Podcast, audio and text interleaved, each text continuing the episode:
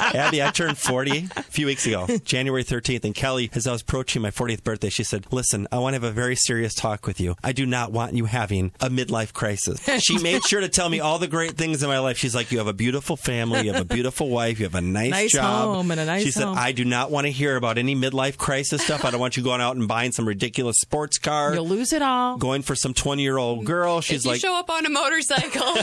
don't think that people like think that you're great when you do that. I don't honestly believe that all your guy friends be going, "Gosh, I wish I did what he did." I don't think No, so I don't because it think so. never works. you talk to people our age anyway, we would stink at the dating game. Like I already told Yeah. you, I would suck nowadays trying to date. It's not what you think it is. No, I know it Oh isn't. no. it's a lot of swiping on Tinder.